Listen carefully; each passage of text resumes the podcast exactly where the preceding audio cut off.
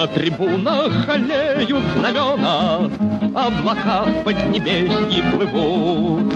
На зеленом ковре стадиона разноцветный. Hello and welcome back to the Russian Football News Podcast, where today we're going to be discussing sort of everybody's least favourite topic in a way. Everyone gets frustrated by these things, but every, everybody loves a good transfer. So we're really focusing on the transfers today. And then, of course, we've got the, the Russian clubs entering European competition this week. So we'll be going over that as well. My two guests, as always, we've got the Russian Football News website editor, that's Toka Thelade.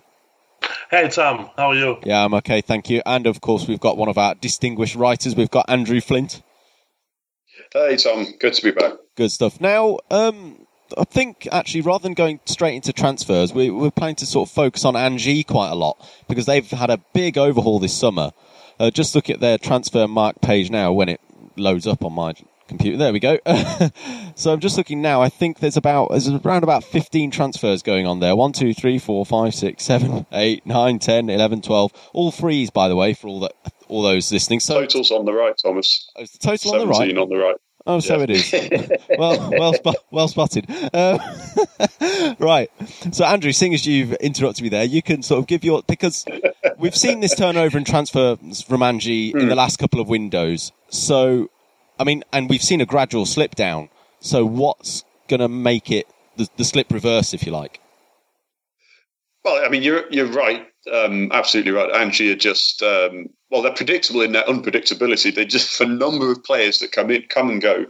The the one first problem from that is the identity of the team. You know, we saw the owners saying they wanted to build, you know, a club with more local identity, but they're still signing um, quite a few foreigners. Although they they are lining up with a lot more Russians in the starting lineup. I actually think this has been of the three mad transfer windows that we've had since last summer, this winter, and this summer. I think this one's been the best. They've brought in slightly more sensible players who are at their level. Um, I'd like to pick out Vadim Afonin, who is at the age of twenty-nine. He's not no spring chicken, but he's a tall, physical, but very, very capable, technically gifted uh, holding midfielder. And I've seen him a lot in the F N A L, but he was really a class above. He, he is a Premier League quality um, player.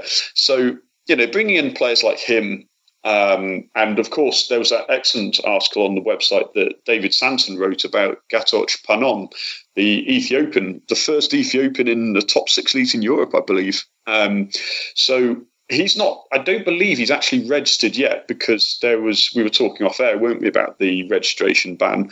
Um, but, you know, it's, he's only twenty-two years old, but um, he's scored a few goals internationally already. Um, And that's a transfer that will build in value. So that's only two out of seventeen, but I do believe it shows a slight more, a bit more sense, really. So I actually think that Angie, they're going to be at the bottom half of the table this season, I think, but they will be slightly more comfortable than last season. That's my that's my take on it so far, at least. Well, Andrew, um, we all know you wanted to say it, and we're just waiting for the moment.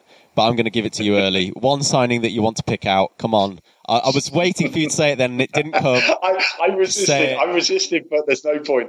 The best signing by far is, is of course, Hasan Mamtov, the, the greatest F N A L striker of the last few years. Um, you know, Kirill Panchenko can take top goal scorer last season, but, you know, he's, he doesn't have a patch on Mamtov. Um, but no, I mean, in all seriousness, in all seriousness, they get a player, okay, he's thirty-three. He's going to play for a year or two at most, but he has a huge amount of experience.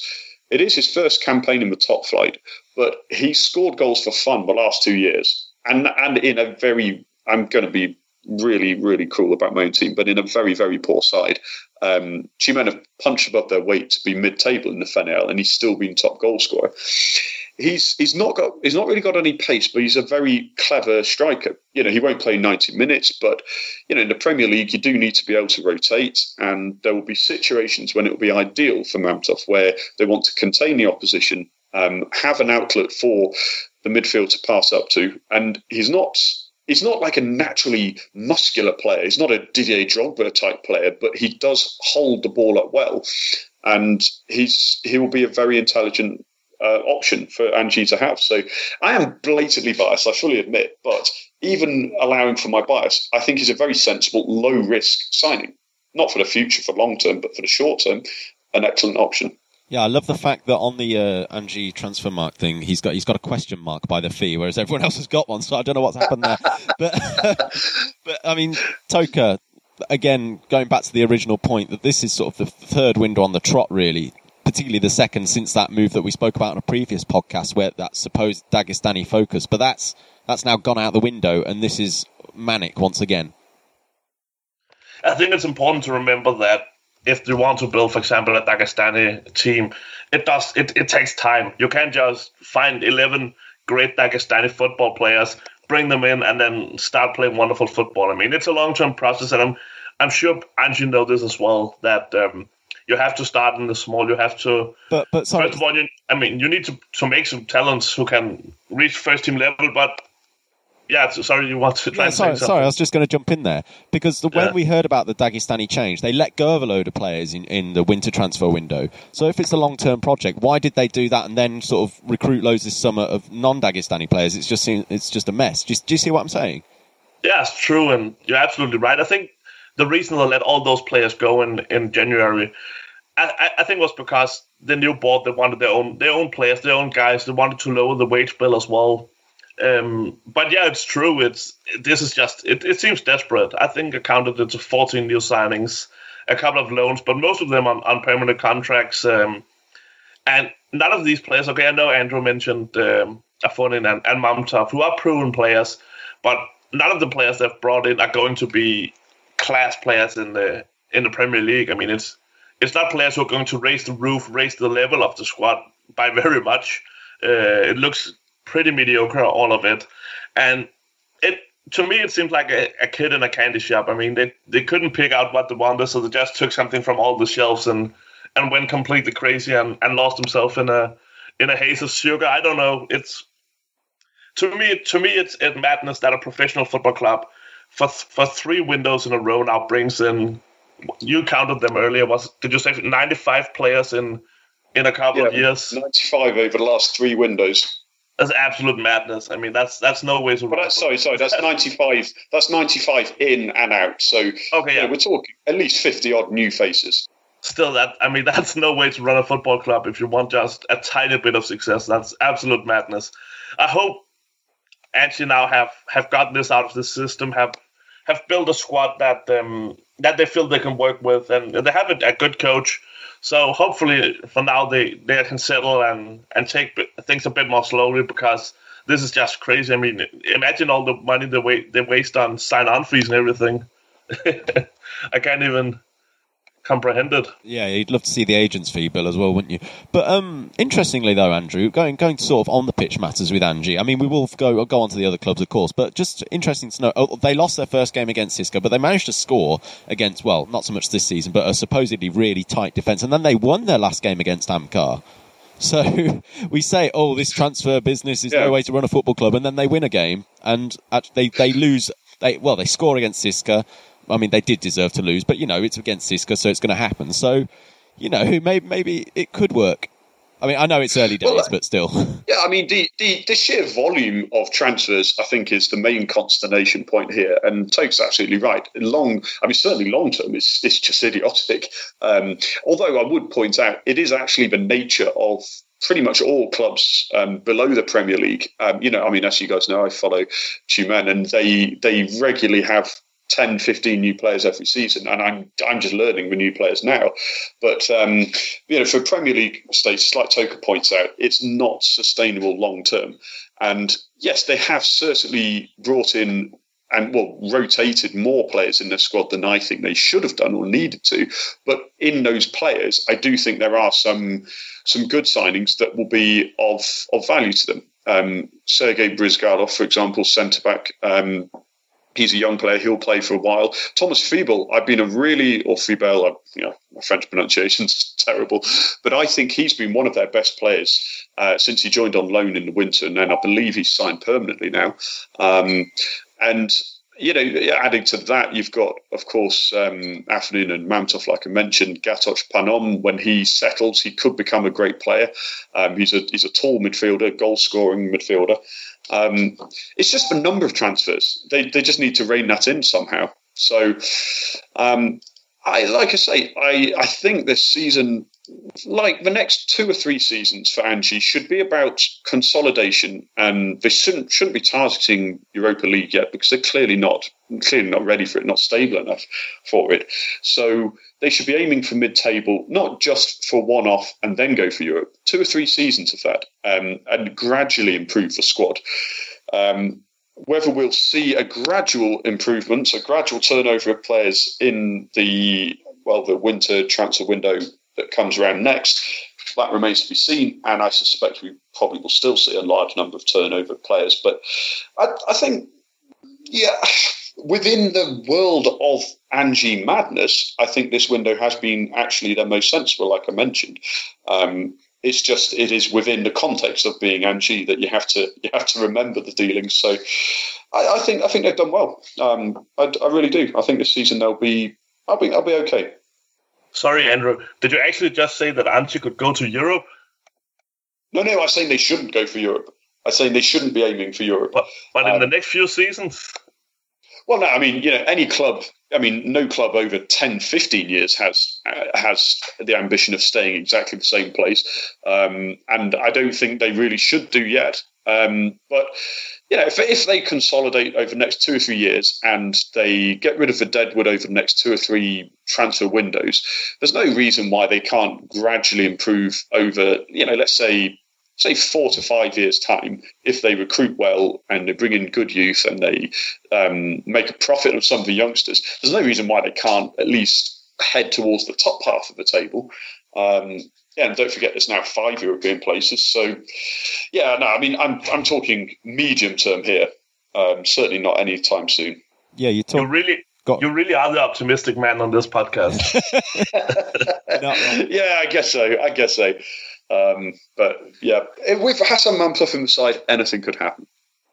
Or nothing could happen. But you, you talk about deadwood there. I'm thinking I might, the first thing that came to my head was self-inflicted deadwood. But. Um, Anyway, I want to move on to the other clubs now, and we'll start towards the supposed top of the table, even though they're down in seventh at the moment after uh, a win and a loss. Uh, for, uh, beat Angie in the first game, and then they've lost the Moscow derby to um, Lokomotiv, that, and that is Šiška, of course. Now, Toka, we've known for the last couple of years that Šiška's strength has been the defence, and they've been pretty solid in that.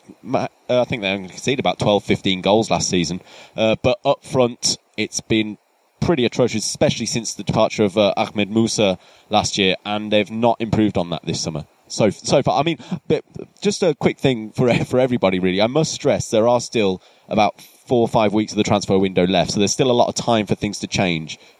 But but this should be a big priority for Šiška and uh, Viktor Goncharenko. Oh yeah, absolutely, and yeah, of course, there's still some time left of the transfer window, but it's it's very odd with Šiška this this summer because they haven't really done anything. I mean, it, they, last season it was it was quite clear that okay, this team it needs some work. I mean, they need to to rebuild after Slutsky. They had the same core on the team for a long time, and they need to start building a new team. They brought up uh, Fyodor Chalov, the young striker, who who did very well. I mean, he looks like a, a very promising player. But right now they have uh, three strikers in the squad: Chalov, uh, Vitinho, and um, and Olanara, the Nigerian striker. And okay, they're all decent players. Uh, and Vitinho look, especially looks like a, a guy who can who can become a good player for Šiška. I mean, that's the reason they spent so much money on him a few seasons ago.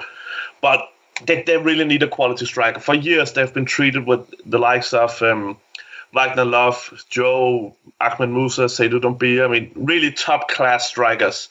And the, the current players simply don't have that level. They need they really need a top-class striker. They need someone who can who can score goals, who can someone who can. Um, make an impact in the in the important games. Right now, I'm, I'm worried about them. Right now, I'm worried they don't even make the uh, the Champions League group stage. And I think a lot of this comes down to the fact that, I mean, for for some time we have heard about Šiška's financial problems. They spend, you know, spend so much money on the new stadium, and and that's why we haven't seen the the normal amount of investments in the squad. Of course, Šiška has never been the richest Russian club, um, but usually they would they would spend some on, on players. They would bring in some new guys. There are some new faces, and it just hasn't really been the case this summer. And I mean, you can see on the results they they lost to to, to Lokomotiv Moscow three one at home this week, and that's that was unthinkable. That was unheard of before this season. I mean, you you you didn't see them lose those type of games uh, under Slutsky. Yeah, I mean, just, just for the benefit of the listeners, I mean, we talk about the strikers and the defence, but we say the improvement on the strikers, but that's not to say that, oh, they've like invested in defence loads, because they haven't actually signed anybody, Andrew. And this is all where we look a bit stupid, to be honest, because they play in Europe. Uh, we're recording this on Tuesday for the benefit of the listeners, but I, I don't think it'll come out till Wednesday. But um, we're, they're playing tonight I, on Tuesday, Siska. So this could be... I mean, Toka says they might not even make the group, group, group stage past... They've got to go past A E K Athens first, who could could be a dodgy threat, really. Well, I mean, actually, you guys were focusing on the forwards. I think their major mistake was not investing in the defence. I actually don't think they're that far off having the forward line that they need. I'd say um, Olanara has been a bit disappointing since last summer, um, uh, the end of... Um, twenty fifteen sixteen season. He was very good before he injured his knee um, when he was on loan. But I still think it's worth, you know, having a bit of faith in him in the long term over the season. Chalov, I think, is a wonderful talent. We all we all love Fyodor Chalov and hope he will develop well. And Vitinho looks like he's he's on pretty good form. Um, and that's just the the out and out strikers. And you could even argue that Dzagoev could be a you know a partner for Vitinho, like he has been for the last couple of games. I actually think up front they're not really that that badly served. It's in defence. Um, Ignashevich is injured, and he said, I believe he said this. Be his last season, and the Berezutskis are well. They're thirty-five, and I don't, I don't think they're likely to go on much beyond this season. Possibly one more. Viktor Vasin has looked um, just hopelessly um, error, error ridden in defence, and after that, the only other player in the first team squad, senior player, and if you can call him senior, is Nikita Chernov, and he's not even played for Siska yet. So we could be in a situation by the end of the season where the only centre-backs in the squad are Viktor Vasin and Nikita Chernov, and they play a three-man defence. So um, I just think it's uh, very poor foresight of the club not to not to bring in um, a, another defender. You know, I'm looking at somebody like... Um, It, it, someone like Ivan Novoseltsev, that sort of quality. He's not a first-team starter at Zenit at the moment, although I think he ought to be. Um, I think even a player of that sort of level they should have brought in. Um, I mean, the size of the squad overall is, is desperately thin for a European campaign, but for me, the major major concern is um, my first area would be the defence um, because it's just so thin. Um And there isn't a leader there in the in the back three. So Europe, oh Christ. I mean, if they don't get past A E K Athens, and like you guys say, it's not a foregone conclusion, right? Um, you know, Athens away is going to be, I think it's going to be thirty-three degrees. Um, that was the forecast temperature, and that's, you know, it's difficult conditions. Just very quickly to point come- out though, Andrew, um, I was looking at A E K yesterday, and they'd never beaten a Russian side in competitive football on home soil. That Zenit, Lokomotiv, and I, I can't. I think there might have been another team in there as well. So perhaps there's... Yeah, that. I mean, yeah, there's there's something in there, and I think I think a large part of that is um, is down to them most likely playing them in qualifiers like this, that is, earlier in the season, and you know, a few years ago, before the calendar changed, Russian clubs would have been in the full swing of it, and they would have only been in effectively pre-season mode. And I'm sure that's affected that record a little bit. But even still, it is a good record to have, you know, from Russian clubs' point of view. Over the two legs, I'm not I'm not overly concerned over the two legs, but I don't think it's going to be a thriller. But um, tonight, or sorry, yesterday, I should say, um, is will be, was um, a very important game um, for Siska. I think they will go through overall, and if they do, then it's that one more season of group stage prize money, which is invaluable to them. Yeah, Toka, I don't want you to comment. I'm good because we're going to do a bit of a European preview later, so I'm going to move back to the transfers here and go to Andrew's point about that defence. Um, quite, quite a valid point, really, if you think about it, because I mean, Siska scored three goals in their first game, and then they scored against Lokomotiv. Obviously, they still lost, but they scored four goals in two games. That's it's pretty good for a team with no strikers. Yeah, that's true. I mean, of course, the defense, we've been talking about this for ages, also with the Russian national team, with Ignashevich and the Berezutski twins being uh, having a combined age of almost one hundred years. So, to over one hundred years, actually. So, yeah, obviously... one hundred eight. Okay, yeah. You're, you're math, Andrew. I must give you that. I, but, yeah, I mean, we talked about the defense. We talked about the strikers. We also have to talk about the midfielders. For Christ, they lost Zoran Tusic this season. He's been a, a key player for years. They still haven't replaced Roman Yeremenko, who was uh, suspended for taking too much cocaine last last year. So, and I love, now I love Zagoev, how I lo- sorry, I love how you say too much rather than if he takes just a little bit, it's fine. and, and now Zagoev is playing up front, so the central midfield is really getting thinner and thinner for every day that goes by. It, it it's quite shocking, I must say. Trying they try to replace these uh, wonderful. Some of the best players in the league with youngsters, and as much as I like and I love seeing young players uh, get the chance on, on the first team and, and earn the spot, it's it's also a bit depressing because Siska is a team that it really they really belong among the top teams, and they finished second this last season in the Champions League. We want them to do well in the Champions League after so many disappointments, and right now, I mean, I know there's a month left and all that, but right now it really looks like we're in for. for another major letdown by, by them, and it, it's just a shame. Yeah, I mean, I want to move on to Ahmed now, because I think they're quite an interesting case. We've tipped them sort of be, be, to come under the radar, and they've signed a couple of Brazilians from Brazil, and Andrew, I've sort of, I know it's always been there, this this look at South the South American market, but I've noticed a particular shift there this season, with all the clubs, really, and... Uh, Ahmed, I was about to say Terek again then, have been a prime example, and uh, Leo Jabra has started his career very well. Yeah, absolutely. I mean, God, the confidence of that boy for that goal, um, that opening game, just to, you know, his pace to get between the two defenders, the pre- the presence of mind to take it around the keeper, and then the cheeky little, well, I don't know what you call a finish, a little chip from two yards over a sliding tackle. I mean, that was that was that was great to see, wasn't it? Um, and he's he's only eighteen years old, is it? nineteen? Yeah, eighteen. eighteen. eighteen. I mean, it's, and I was surprised he was thrown in quite so early. In, you know, normally when you've got, you know, a kid coming over, and he is only a kid um, from very different culture, he's not really had much time to settle in, and throw him into the first game is, is you know, it's pretty um, a lot of trust shown in him. But um, yeah, you mentioned that shift in the, you know, the trend in going even more towards youngsters from South American and and I would almost add in there the African market when you think of Spartak Moscow's youth team with their was it Liberian players they brought in or Zambian players, um, and I think it is a good overall sign of the way things uh, seem to be going for a lot of clubs.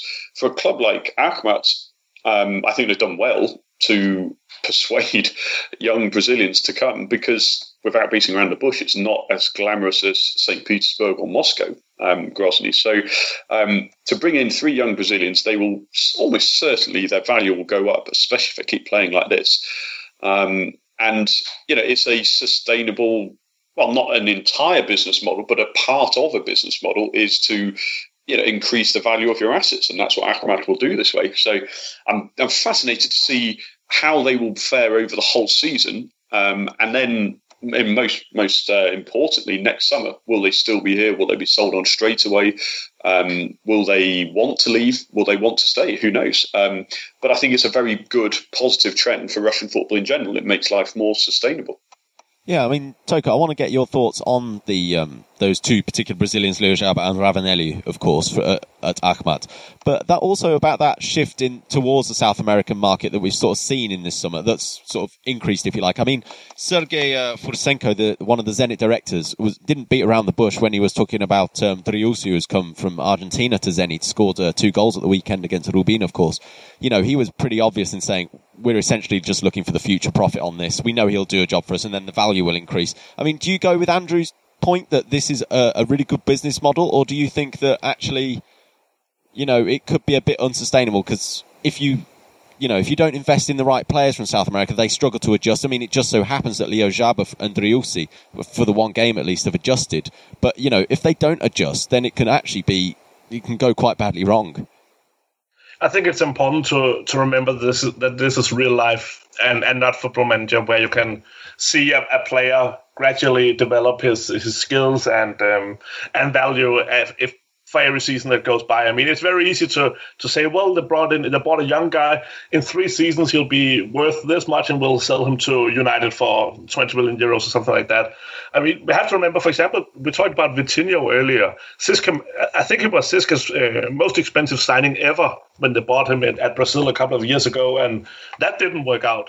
I mean, he spent a couple of years at loan in Brazil, and it looked like they were going to take a massive loss on him Uh, until he returned this uh, this winter. And now we don't know what happens. Of course, they can still make a profit on him. We don't know.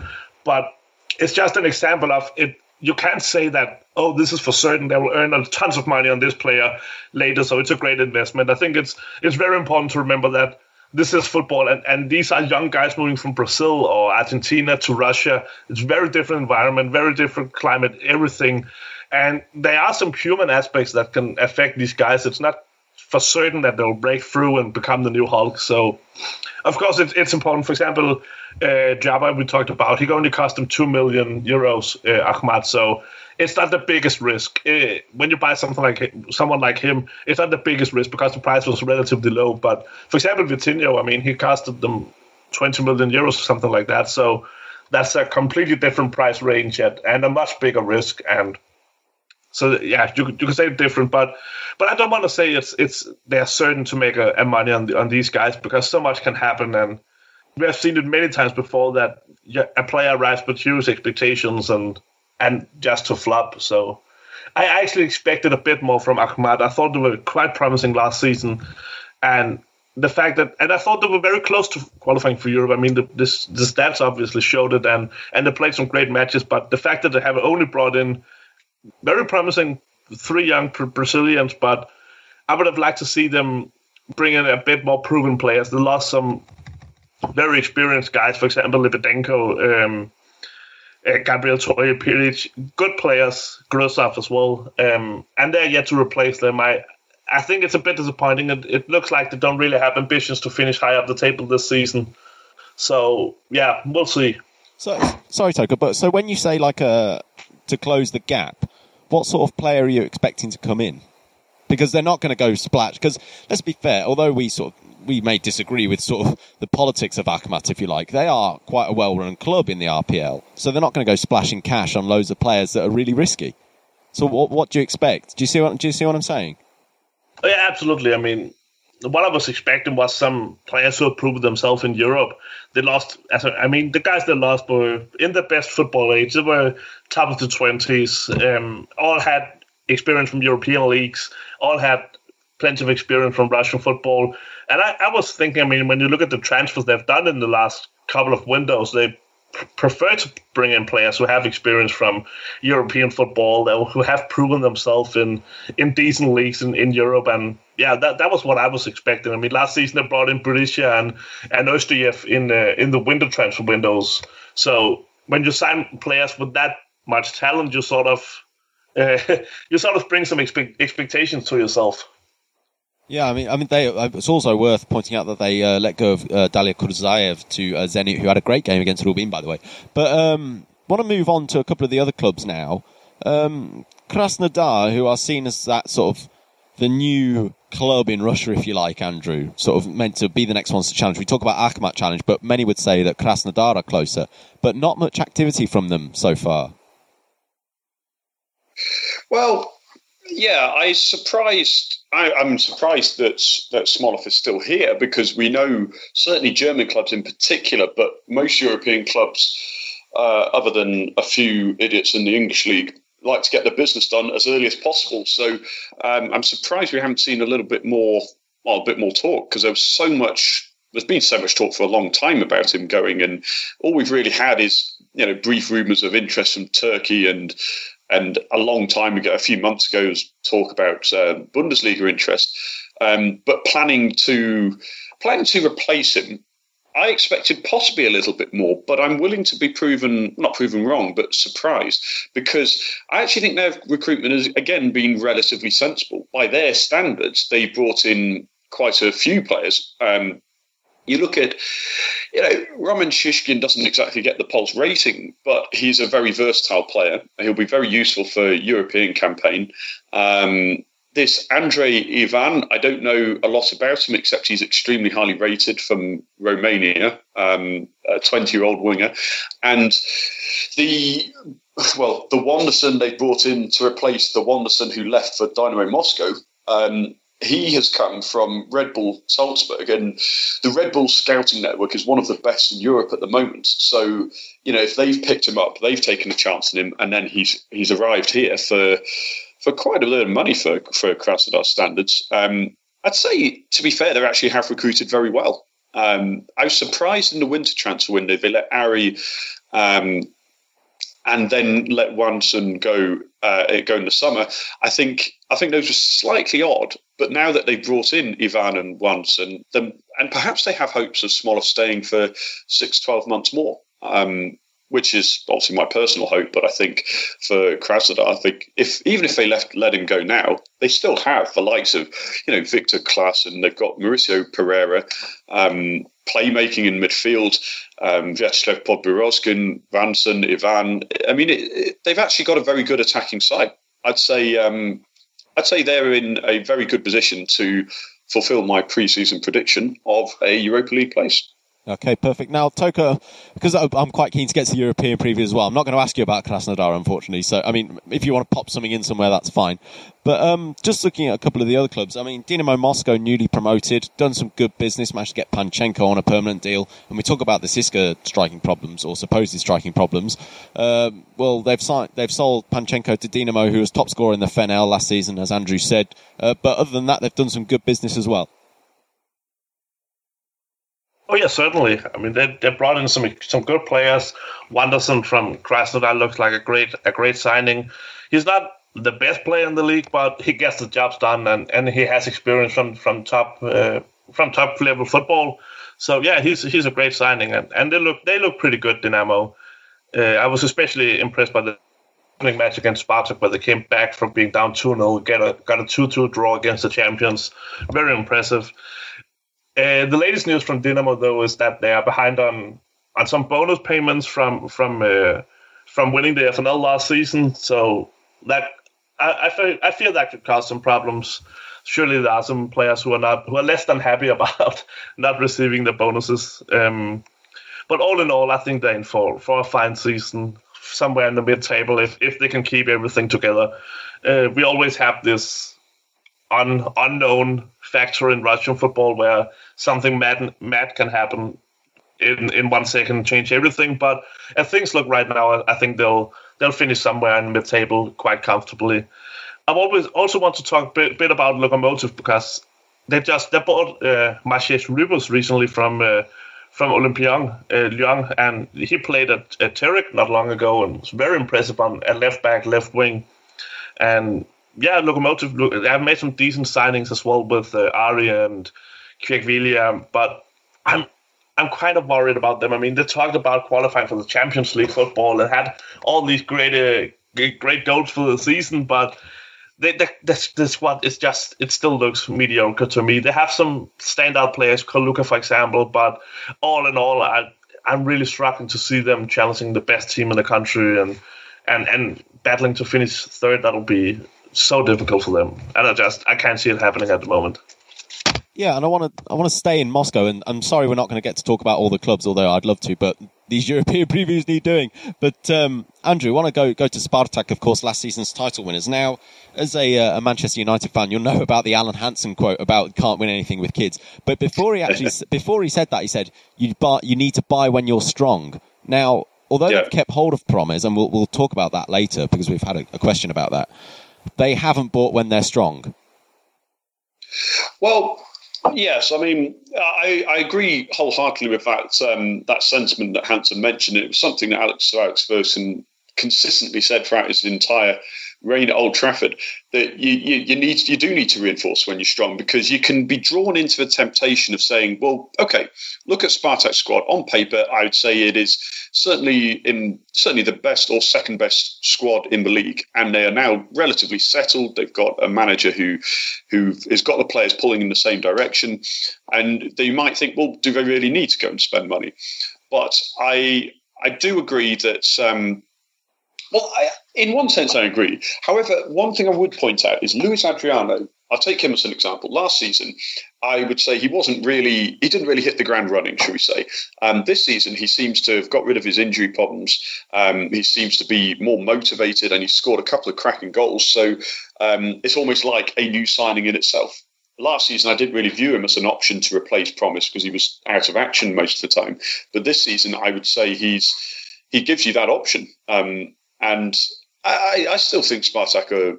They, I don't think they'll be too in too much trouble this season, but they can't have another transfer window without reinforcing more. I agree with you on that point. Although, like I said at the start, there are still five weeks left. Um, Toka, you can talk about Spartak as well, but I want to go to that question I referred to. Uh, sorry if I pronounced this um, this Twitter name wrong. I think it's Vinex Voetbal. I'm assuming it's a Dutch thing. I don't really know.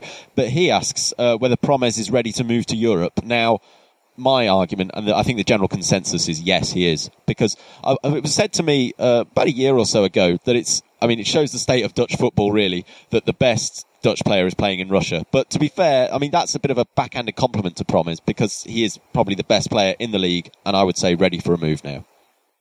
Promes has been ready for a move for a long time. It's it's not something that happened this summer. He was he was ready last summer as well. He has been, as you said, excellent for a long time, and in my opinion, He is, he is the best player in the league. I know Andrew Andrew will probably disagree uh, now that he both has Smolov and Mamtov. Absolutely. But, but in, in, in my opinion, he is he is the best player in the league. He's the most spectacular player in the league, and he's certainly ready for a bigger challenge. I'm I'm very happy that he stuck, that he sticks, seems to stick around and play in the Champions League uh, with Spartak this season. But it, I think it's only a matter of time before he leaves, because he is definitely he's two years outgrown the Russian Premier League. He's he's too good for for Spartak. Um, but right now we just have to enjoy him for as long as we can. Yeah, I mean, Andrew, Toka mentions the Champions League there. Assuming he stays, and like I keep saying, there's still a few weeks left. Um, the Champions League factor is huge in his staying, really, isn't it? And let's say they get knocked out by Christmas. You could see a European club who's perhaps having a bit of a bad time think, oh, let's take a punt on this guy because he's done well. Well, I think um, I think it's it is good, like you say, um, like Toka mentioned too, that that he has stuck around for Champions League. I think he's I think he genuinely likes likes playing here. I mean, he's he's the top dog um, at Spartak, no question. Um, obviously not in the league, um, behind Smolov and Mamtov, but you know he's not bad to be third place after those two. Um, yeah, well. But I mean, it's, it's not bad at all. Um, it's an elite company there. But in terms of him being ready for Europe, I think absolutely there's no question. And just like Toka says, um, he's got international experience. He's effectively um, the Netherlands' number one striker, um, or forward at least. Um, so I don't think there's any question that he could adapt. I think his physical qualities, his mental attributes are all there for European football. Um, but like you say, now they've got European football and the top table of it. Um, it'll be very, very interesting to see what happens if, well, depending on the different outcomes of Spartak's group stage. Um, if Spartak get through the group, uh, if they get a, a comfortable draw and they get through the group into the knockouts, then I don't know. I mean, I'm sure other clubs will start noticing him even more. And perhaps that's why he didn't go last summer. There were just a few clubs that didn't quite, for some reason, pick up on him because he wasn't playing um, in European competition. So I'm hoping he'll stay for the whole season. I don't think he would go in the winter break, really, because the, the club's rich enough and and big enough for him would most likely still be in Europe, and if he played for Spartak, he'd be cup tied for Champions League football. So I don't think it's likely he'll go in the winter. Um, so my hope is he'll stay till next summer, uh, hopefully having helped Spartak to at least the knockouts. That's a good shout about the cup tie. But before we move on to those European previews, which I'm sounding a bit weirdly obsessed with, um, Toka, just the last, just the last word on Promes is that Andrew makes a good point there. And the thinking in my mind went, what if he has a bad Champions League campaign? That really puts his stock down, doesn't it? Well, perhaps it does. I don't really think that will. I, I don't really worry too much about that, to be honest. I think Promes has proven more than uh, more than need, uh, necessary over the last two seasons uh, that he is a very good player, not only for Spartak but also for the Dutch national team. And I think all clubs know what, what he's capable of. Uh, of course, if he has a, a, a good Champions League campaign, it can it can push up his price, and, and a bad uh, Champions League campaign can probably do the opposite. But all in all, I think all clubs are still very much aware of Promes as a great player. And I don't think Spartak should be worried too much about um, about his value dropping uh, drastically, because he is a fantastic player, and I think he'll also be leading them in the Champions League. And they really have to, he yeah, they, they I think he'll he'll do just fine, and, and he'll go for a, a big sum, not a Hulk big sum, but but he'll go for a big transfer sum to to a good club probably next summer. So let's move on to those precious European previews. And Andrew, I'm not going to come to you first because you did comment quite a bit on the Šiška match first. So I'm going to get Toka's take on the, the Šiška match in Greece, which is happening tonight. And you're going to look very foolish, Toka, if it goes the wrong way. I certainly am. This is, I've got to be careful now. I think, overall, I think Šiška should beat A E K Athens. I have to admit, I don't know much about uh, Greek football. I saw Brøndby lose to. I've seen Brøndby lose to Panathinaikos and Park in the last two seasons, but well, I don't know much about A E K. But my general opinion is that C S K should win. C S K should advance. Anything but a victory over the two games here would be a massive disappointment. I don't know who they'll face in the next round. I think next round could be very tricky, and, and that's when I, I really start to worry, because they can face some really good teams. But uh, for the first team uh, game here against A E K, they, I'm confident they'll go through. So, and Andrew, that was your sentiment as well, that they'd go through, right? Yeah, over the two legs, yes. I think the, I think last night's um, draw, I'm going to call it, I'm going to go for a one-one draw. um, I think something like that, a, a close first leg, and they'll close it off in the second leg. I'd, I'd be disappointed, like Toke said, disappointed if they didn't. Over two legs, certainly go through. And, okay, that they, that stays on the Danish theme, Toke, because I'm going to go to Krasnodar next. And are you, are you going to the, the Krasnodar-Lyngby match? Yeah, that's the plan. That's yeah. the plan. That's next week. So, so where? So just, just out of my own interest, really, where is Lyngby in relation to Copenhagen? Then, where are they based? Uh, it's a bit north. It's in the northern Zealand. And are they are they a decent team? I mean, how how do we think Krasnodar will do against them, for example? Oh, Krasnodar, they're massive favourites. Massive favourites. Lyngby is a, it's a decent club. It's a historic Danish club. Uh, I taught Andrew a lot about them yesterday. But they were a sensation last year. They were a newly promoted team who finished third. They managed to beat Brøndby and Copenhagen, the big teams. Uh, but they have lost some, some key players this summer, and they don't really have any money. They are on the on the brink of, of bankruptcy. The owners are actually actively trying to sell the club. So It's it's a it's a small club. I mean, even by Danish standards, it's a small, it's a very small club. So anything but uh, but a, a certain Krasnodar victory would be a massive surprise, because I I don't want to say it's a walkover, but if Krasnodar fails against Lyngby, then it'll be one of the worst Russian results in a long time. So big talk there. I mean, Andrew, I know you're not quite the Danish football expert here, but you, you I mean, ju- judging by what we, we've seen and what we've heard from Toby, yeah. you'd have to go the same way, wouldn't you?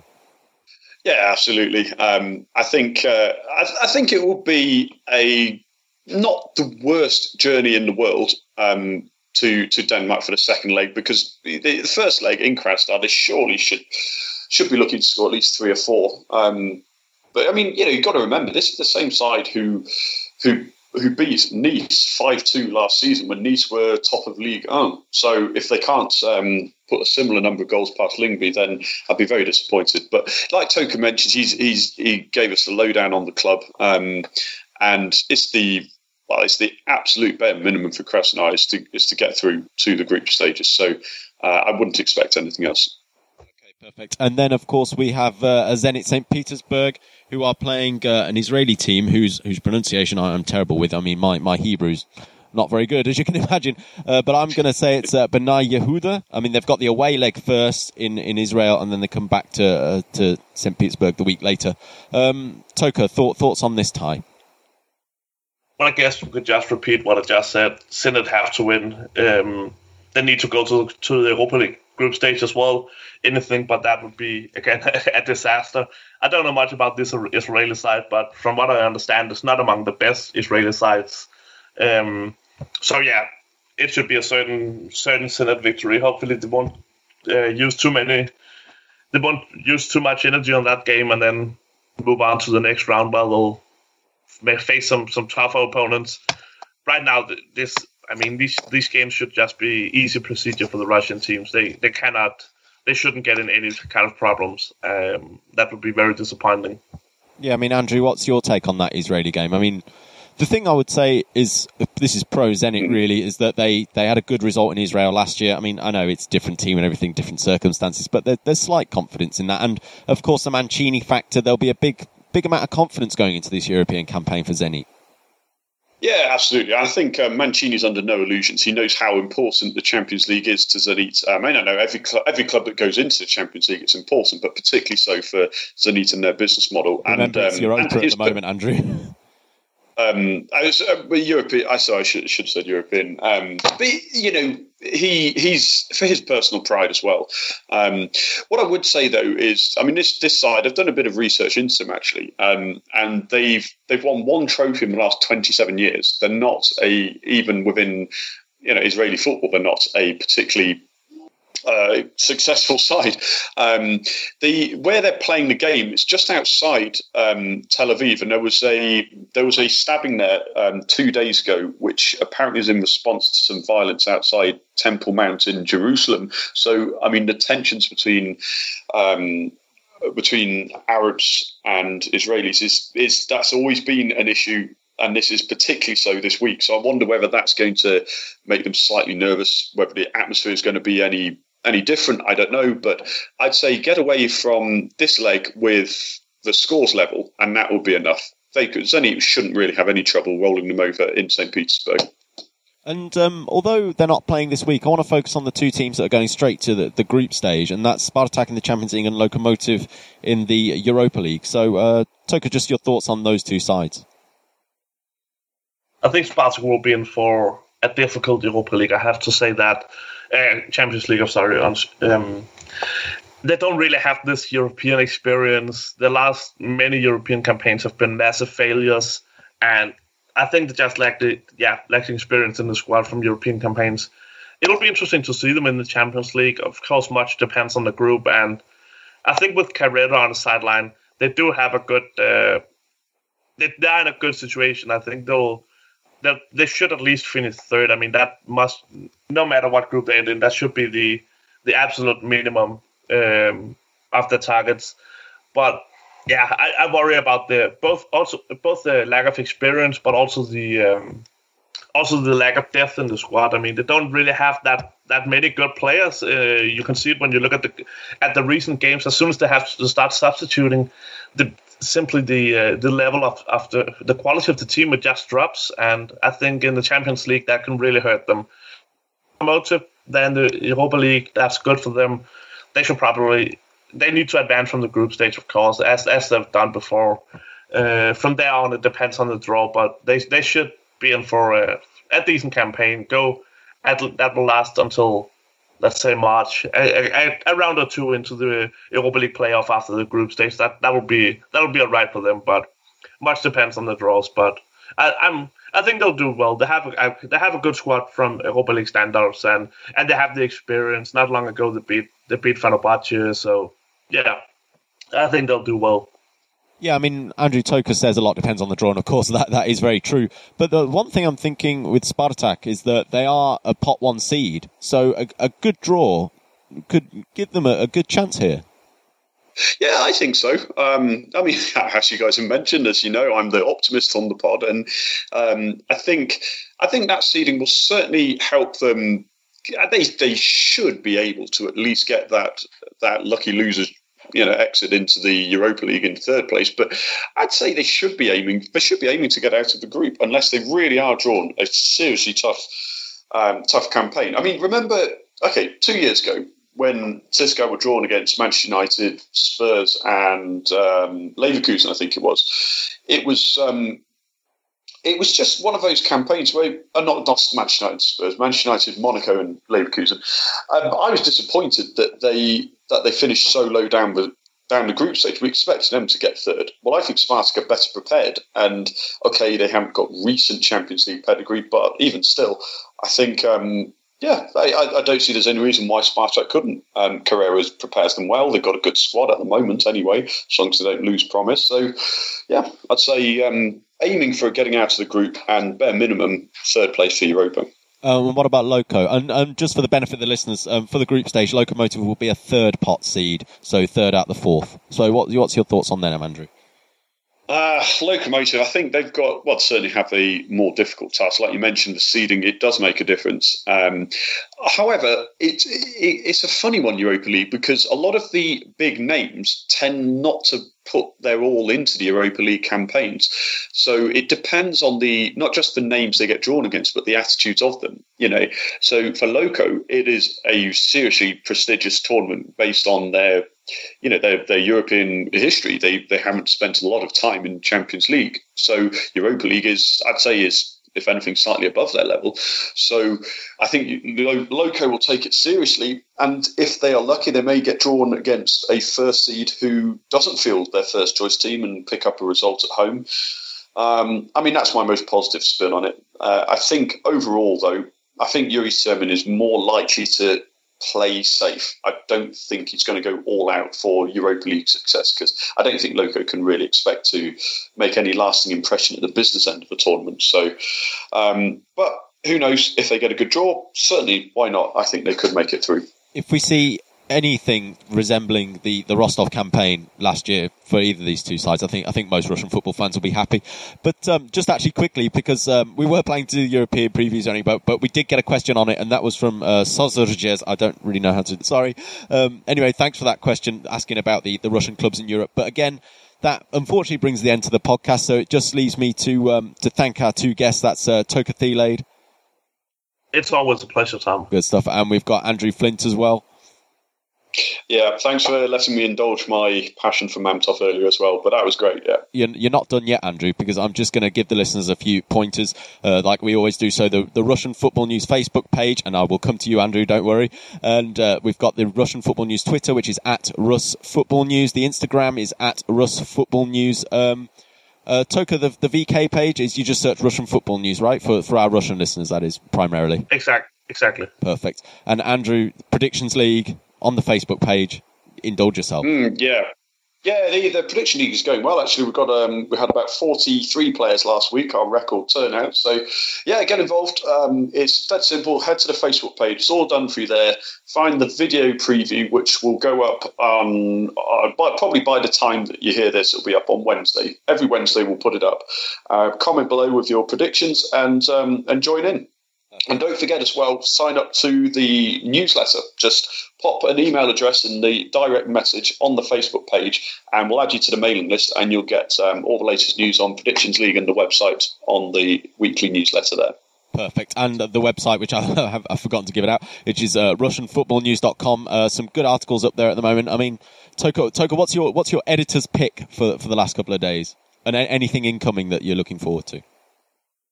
Well, for the last couple of days, we had a great article on uh, Luchescu's time at Senate uh, about whether he was a scapegoat for some problems he didn't really cause, or if he was just a failure who made too many mistakes. I really enjoyed that. We also had a great article on uh, Alexander Krasnikov, who, who just uh, retired from professional football the other day. Um, so yeah, that, those those two are great articles. I'm sure you'll enjoy them as a Senate fan too, Tom. Yeah, I've read, I've read them both. They're both great. I've read them both. Brilliant. Yeah, that's good. Uh, in the next few days, we have some. Of course, we have previews, betting advice coming up. We have some. Um, we, ha- we have a piece on uh, the, another Senate hero, Viktor Vasin, who has been injured for almost two years now. Uh, so yeah, we we have a lot of, of of of good stuff coming. I mean, you should just check it out. We have new stuff coming every day, and it's about. We have some Soviet football history as well as the latest uh, news from the Russian Premier League. So it's it's very diverse.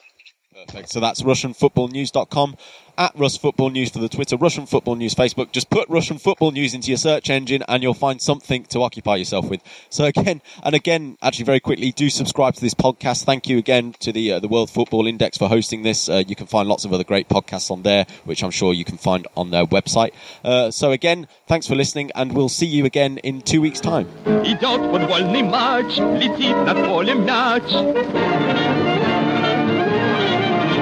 Идет футбольный матч, летит над полем мяч.